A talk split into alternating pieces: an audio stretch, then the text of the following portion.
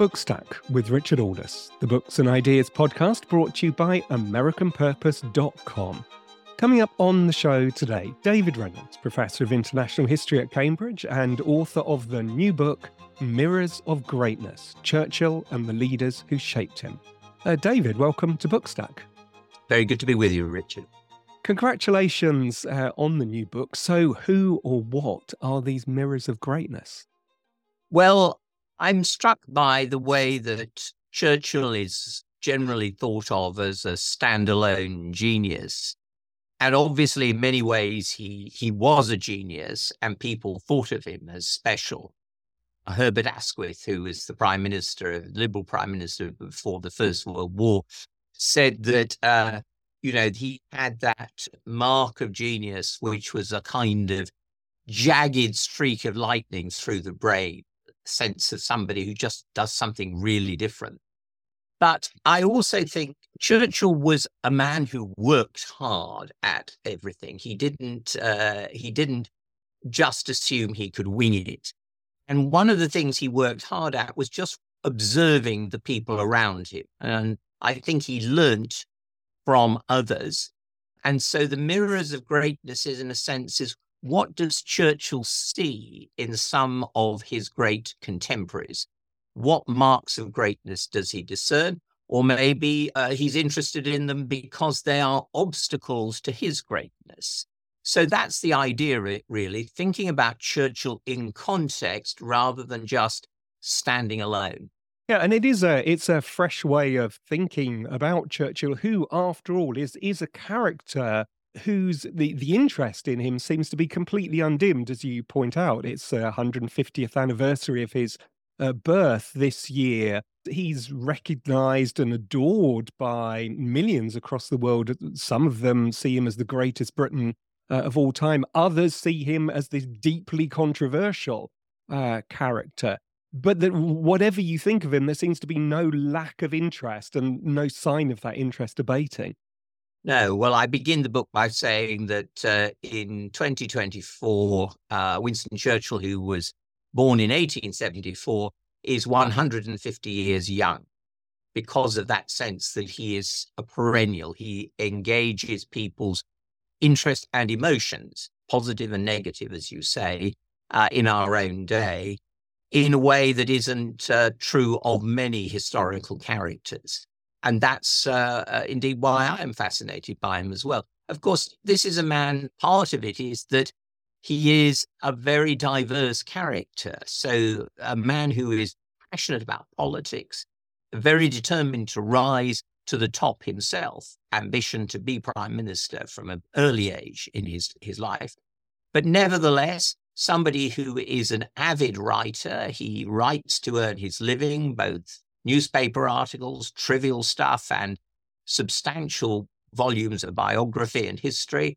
Uh, he also does other things. He, his way of relaxing is not to sit in a deck chair or something like that. He he needs something equally absorbing to take his mind away from politics. So in the First World War, when he as he reaches a real crisis over the uh, fighting in the Mediterranean. He's blamed for the fiasco of the Gallipoli campaign against the Turks. Churchill learns to paint, and that becomes one of his greatest passions and his relaxation for the rest of his life. He's also a man who uh, a bricklayer. He has uh, he's fascinated by something else very methodical and detailed, laying bricks, and he does this a lot at his house in Chartwell in Kent, his country house. Uh, so uh, this is a fascinating person in all sorts of ways. And I mean, one of the things that he himself is fascinated by, as you, as you point out at the beginning, is the nature of personal greatness itself, both for him, but also he is fascinated by these other characters and even writes books about them. Uh, Churchill is one of those people who believes that history is made by great men and the adjective and the noun are equally important. They have to be great, and frankly, they have to be male. He doesn't really imagine women as shaping history.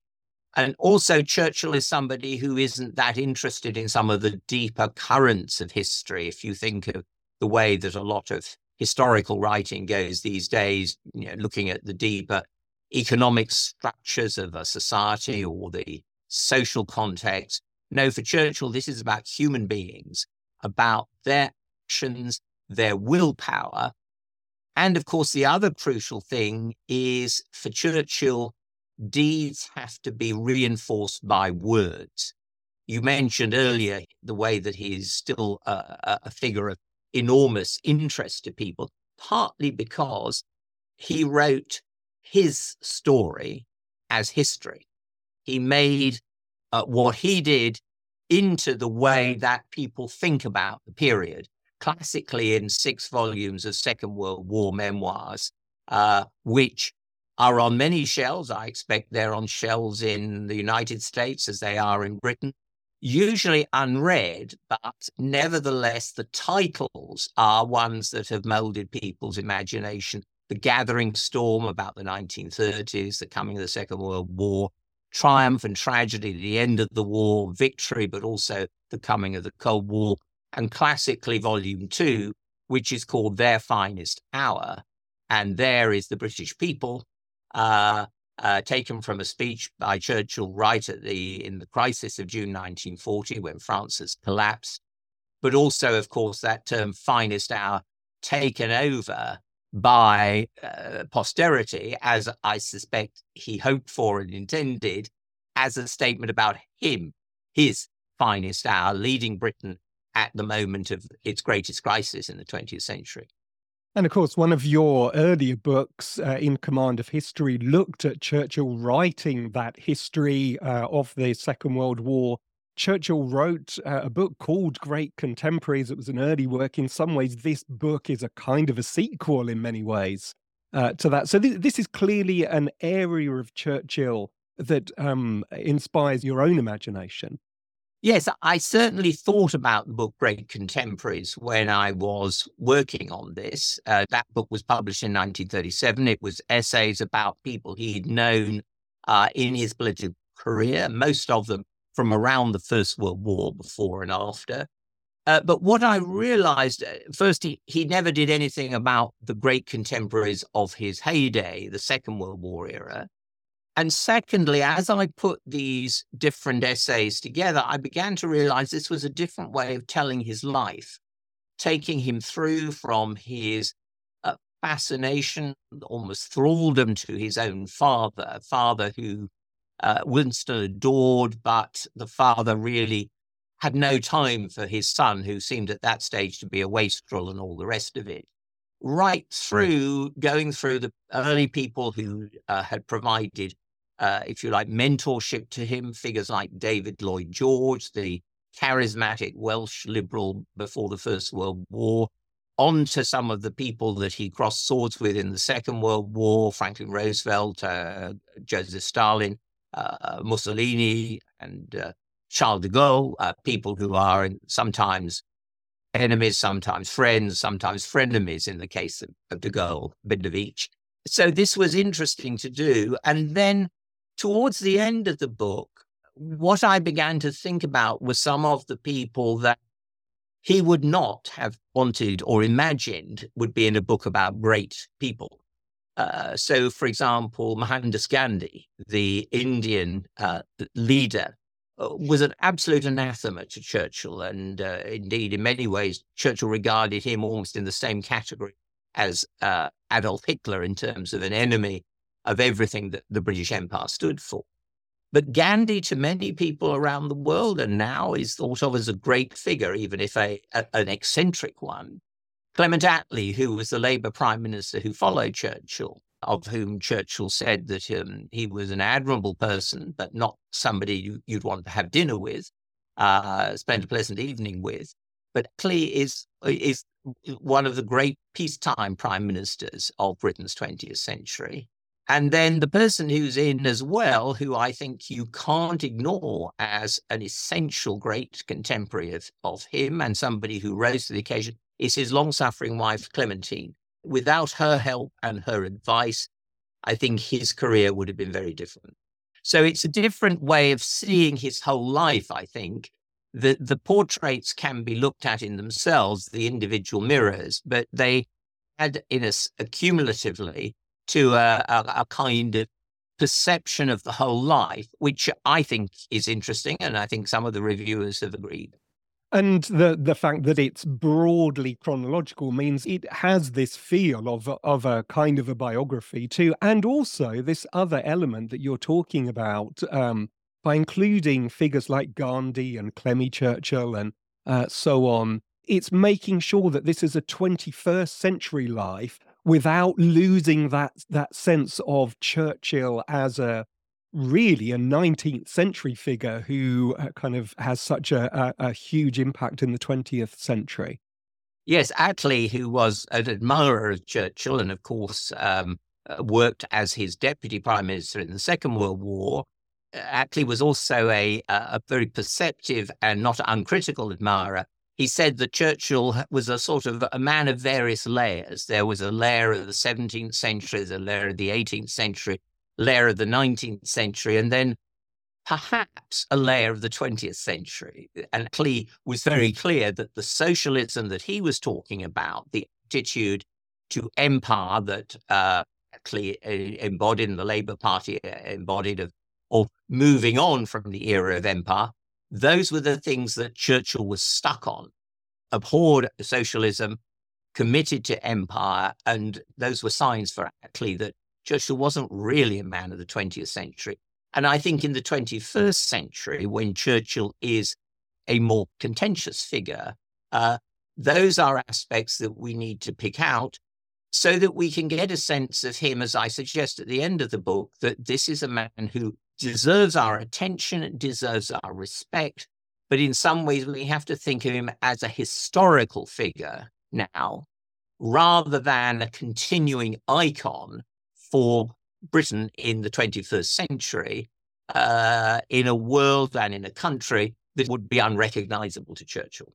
Yeah, two of the uh, the characters that he seems to see as occupying the same uh, rarefied air as uh, as himself are Lloyd George and and FDR. What is it about those two characters that he identifies and really sees himself in? Yes, they're and they're they're very different characters, and that's again it's different sorts of mirrors. Uh, for Churchill, Lloyd George is a figure with an instinctive, touchy feely sense of politics, which Churchill never quite had. There was a sort of intuitiveness. He was often talked of as a kind of uh, Welsh goat, a Welsh wizard, something sort of half human, half animal, something strangely magical about him. Um, he had a much sharper emotional intelligence than Churchill did. Churchill got much of his emotional intelligence and antennae from his wife, who was much better reader of other people than, than he often was. But Lloyd George did bring him into the Liberal Party, did set him on uh, a political course. And that was something that Churchill never forgot. FDR is totally different. Churchill admires above all men of courage. And so he's sometimes weak at the knees at meeting somebody who's won the Military Cross or the Victoria Cross in battle. Roosevelt's courage is of a different order. This is the man who was struck down by polio around the age of 40, uh, was not really, had no use of his legs uh, from then on, managed to uh, first keep the gravity of his condition secret something you can't imagine in the world of social media today, developed his torso through a lot of exercises so that he could manipulate himself around. He could, with help, move on a, uh, some crutches or on a cane. Often you'd, if uh, perhaps major public events, he would be on the arm of one of his sons or something like this. And so he, he was able to develop a political career, but essentially this is what we would now call a paraplegic. And so every day he had to be got up, pulled out of bed, dressed, uh, to be frank, stuck on the John and all the rest of it. I mean, this was a humiliating existence, but this is a man who endured those petty humiliations every day and managed to provide to the American people inspiring leadership in the de- depths of the Depression and in the travails of the Second World War. And that's why Churchill said of Roosevelt, um, times after the Second World War, after Roosevelt died in 1945, he would sort of stop a conversation and he would of look away and he'd say, I really loved that man. There was a sense of emotional admiration and so on. And the other thing, of course, on a more practical level, was that once France collapsed in 1940, Britain needed other allies. And Churchill reached out to the United States, not just because he was half American, because his mother had been American, but because clearly the Great Republic was the only major possible source of support. And Churchill's historical imagination helps to conjure up the notion of the special relationship with the United States, uh, which is a reading of the long history of Anglo American relations that is, shall we say, slightly skewed and slightly partial. But this is, you know, Churchill presents this as the natural alliance. FDR works with Churchill, gets on with Churchill, but there's not the same warmth on his side. And also, as far as FDR is concerned, the United States is a country that was born in revolution, committed to liberty, and not an imperial power, indeed breaking away from the imperial power of Britain. And from FDR's perspective, the Second World War is the opportunity for the United States to teach the Europeans a lesson, having got the world into two disastrous wars, and move the world into uh, what Henry Luce called the American century. So very different, but Churchill's effectiveness as a sort of wordsmith and a shaper of history is such that an unlikely alliance and one that is increasingly one sided or unbalanced is presented as this special relationship.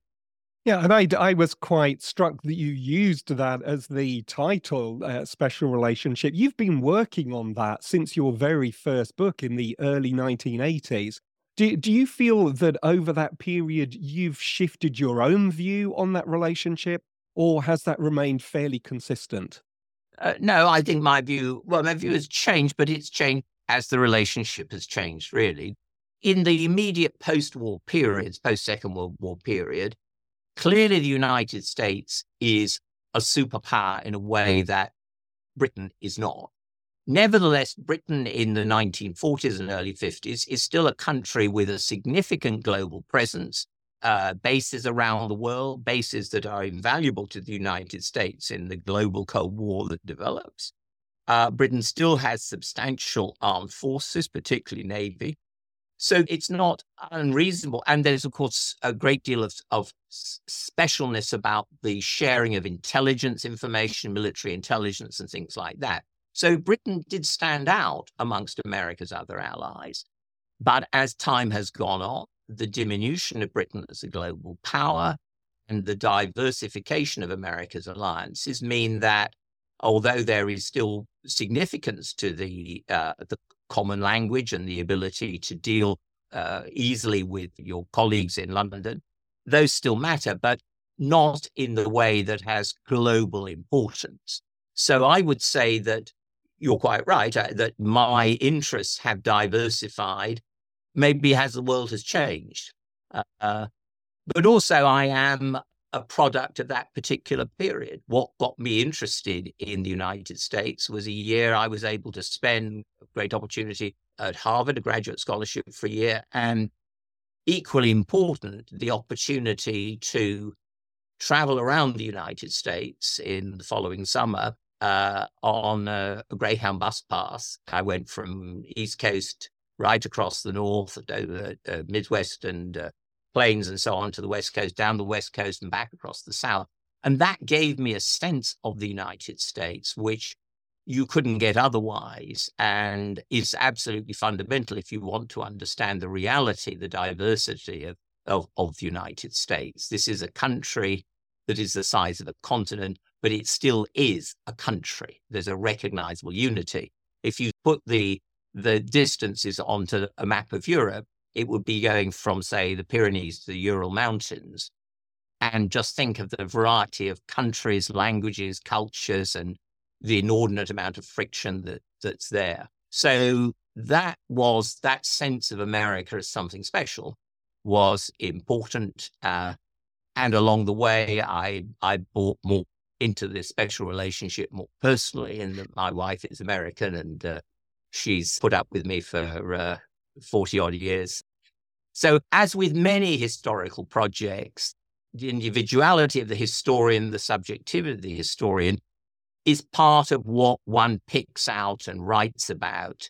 And that's why history is fun, uh, because you're not going to get the same view from every other person who's doing this in a way that I somehow crudely imagine that if you were doing some kind of experiments in physics, the idea is that basically it wouldn't matter so much the subjectivity of the uh, investigator. Whereas the individuality of the historians is part of what makes history wonderfully rich. That generational point is an interesting one as well. That uh, both of the candidates uh, for the presidency uh, this year are, in fact, older uh, than you are. Um, we we know that um, that Churchill figures largely in the imagination uh, of both men. Um, D- Donald Trump had uh, the famous Epstein bust of Churchill in the Oval Office when he was president one of the first things that President Biden did when he took over was to remove that bus. So, you know, uh, uh, that kind of generational aspect for these two men uh, is just another example of where Churchill continues to permeate in terms of uh, inspiration, but also uh, in some cases resentment. Yes, I mean, for Biden, his Irish roots are very powerful, and the uh, Irish Catholic background, looking at a man who was a committed unionist in the sense of the Union of the United Kingdom, Northern Ireland as part of, or Ireland as it was in his early days, Churchill's early days, as part of the, the United Kingdom. Those are issues that I think at an almost visceral level trouble Joe Biden. So uh, yes, those those kind of things matter, I think, in contemporary politics. And what's interesting too is the way that Churchill grabs the imagination of so many people uh, in different ways and gets related to their own personal lives and their personal history. The other aspect of uh, this book that really struck me um, was in, in terms of a different way of thinking about politics, a multifaceted way of thinking about politics. Not least the fact that Churchill, uh, very often you show, is able to, uh, if not admire, but be impressed by um, adversaries. So, you, you, know, with characters like Stalin and Mussolini and de Gaulle, uh, who are these different levels of adversary, there's a kind of a, a grudging respect and admiration for their skill, for the way in which they play the game. Yes, uh, Churchill is deeply admiring of Mussolini after the First World War because Mussolini is seen as the man who halts the Bolshevik tide that seems to be rolling across Europe immediately in the aftermath of, of the First World War. And also, Mussolini does have uh, a certain charisma. He's a very striking character uh, physically as well in his youth. It takes Churchill quite a long time to shake that off. But for him, the, the crucial point at which Mussolini goes wrong is, as Churchill says, he failed to appreciate the strength and the determination of Britain and the British Empire. So in 1940, Mussolini makes a, a, fatal mistake in Churchill's view. He doesn't join with the British, he goes with Hitler, and then the rest is a road to, to downfall. Um, the man who Churchill, I think, is is the classic frenemy for Churchill is, is Charles de Gaulle. So uh, there's a almost a, a, one foot in height difference between Churchill around five foot six, similar height to Stalin, de Gaulle around six, uh, six foot five. Um, so Churchill is always having to look up to de Gaulle physically, but that doesn't stop him from having enormous rows. Um, but what earns Churchill uh, grudging respect is the way that de Gaulle fights his corner as a patriot for his country in just the same way that Churchill is doing. And I'm sure they both understood that if the roles had been reversed and that Churchill was somehow holed up in de Gaulle's country needing help and, and so on, he would have done exactly the same. He would have been just as much as uh, of a pain. And uh, there's a wonderful sort of epigraph. Uh, I use it for the book. Um, something that Churchill wrote. He didn't put in his memoirs, but I think it's absolutely true that he said, you know, I, I would not wish to live in a country governed by de Gaulle, but I would not wish to live in a world or with a France where there was no de Gaulle. And that's almost classically sums up the sense of, of great contemporaries. You know, this man is a pain, but that's part of the wonder of life, particularly at the top. That sense that you are jousting with others who are at the top of their own national pinnacles, and and you are testing yourself against them. And for Churchill, I think that's why he he relished the war. It wasn't simply that it was he had been trained as a soldier. He he understood armies and or thought he did in ways that others didn't, but also that he loved the engagement with other leaders and that that was part of the the challenge of of waging a war. It was a diplomatic struggle as much as a military struggle. And um, one of the things that uh, de Gaulle, in turn, seemed to admire about Churchill was this sense of his artistic and historical imagination. That was something that they liked about each other. That that's something that uh, has been seen to appeal to politicians today as well. Most famously, uh, Boris Johnson has written a book about Churchill, and and when he was prime minister, often referred to Churchill. Uh, tried to present himself in Churchillian uh, terms. How successful do you think that was, and how useful do you think that is as a as a template uh, for political leaders today? Well, Churchill had a sense of showmanship. Uh, Johnson obviously did as well. Churchill understood the importance of an image like the cigar stuck in the corner of his mouth, jaw jutting out, and so on, that um, this this conveyed a certain British bulldog sense. He, however, he also worked at politics in a way that, frankly, Johnson didn't do. It was uh, it, it comes out now very clearly in the books that have been written about the Brexit era, books like uh, study by Anthony Seldon of, of Johnson at number 10. And there you get a very strong sense of how successful Johnson was as a charismatic figure, grabbing the public imagination. But he didn't have that same capacity Churchill did to work at what he's doing politically. Churchill put in huge long hours, uh, uh, not just in meetings, but for example, preparing speeches for the House of Commons, something that really doesn't matter now in our days of social media, but was a very powerful way to communicate to the country during the Second World War.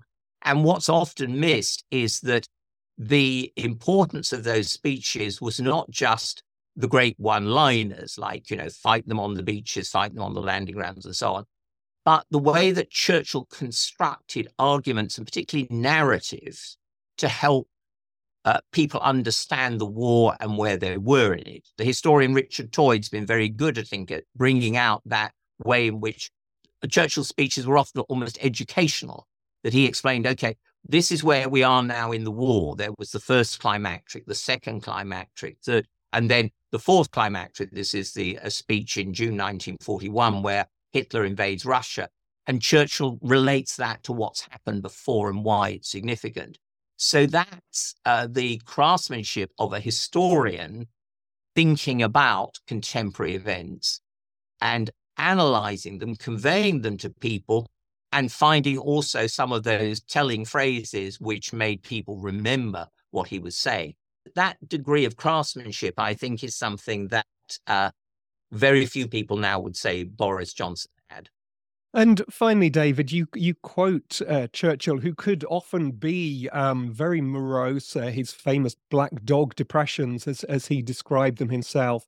Uh, but he said towards the end of his life that he'd worked very hard and I've achieved a great deal. In the end, to achieve nothing.